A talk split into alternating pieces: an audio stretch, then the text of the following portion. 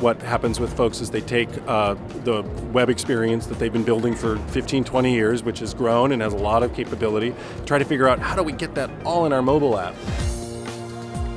From Mobilecast Media's headquarters in Silicon Valley, this is Mobile App Development TV with John Houghton.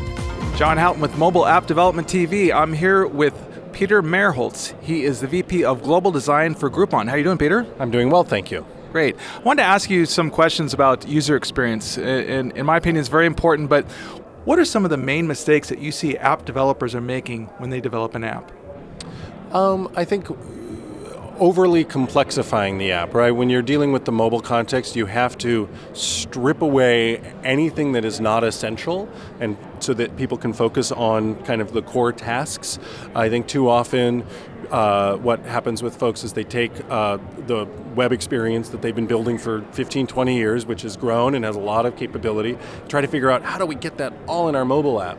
And you can get these overweight, kind of overly complex apps. Um, and so the, the question you have to ask yourself when you're going to mobile is how do you make it as simple and straightforward as possible?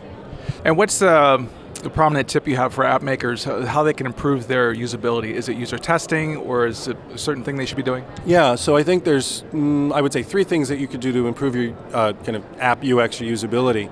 Um, prototyping. So instead of designing in static, whether it's wireframes or Photoshop mocks, those types of things. Use tools, there's a whole bunch of them out there, some specific for mobile, some that are just general, to prototype, to, to come up with the experience and how it will work when you tap it, what happens next, tap that, what happens next, what happens when you swipe. So prototype, then take those prototypes and do user testing with those. Um, at Groupon, uh, it was user testing that helped us figure out kind of the app architecture, the shell that things were in, um, and that was through iterative testing. So iter- iterative design, and then test that, and then okay, change it and test that.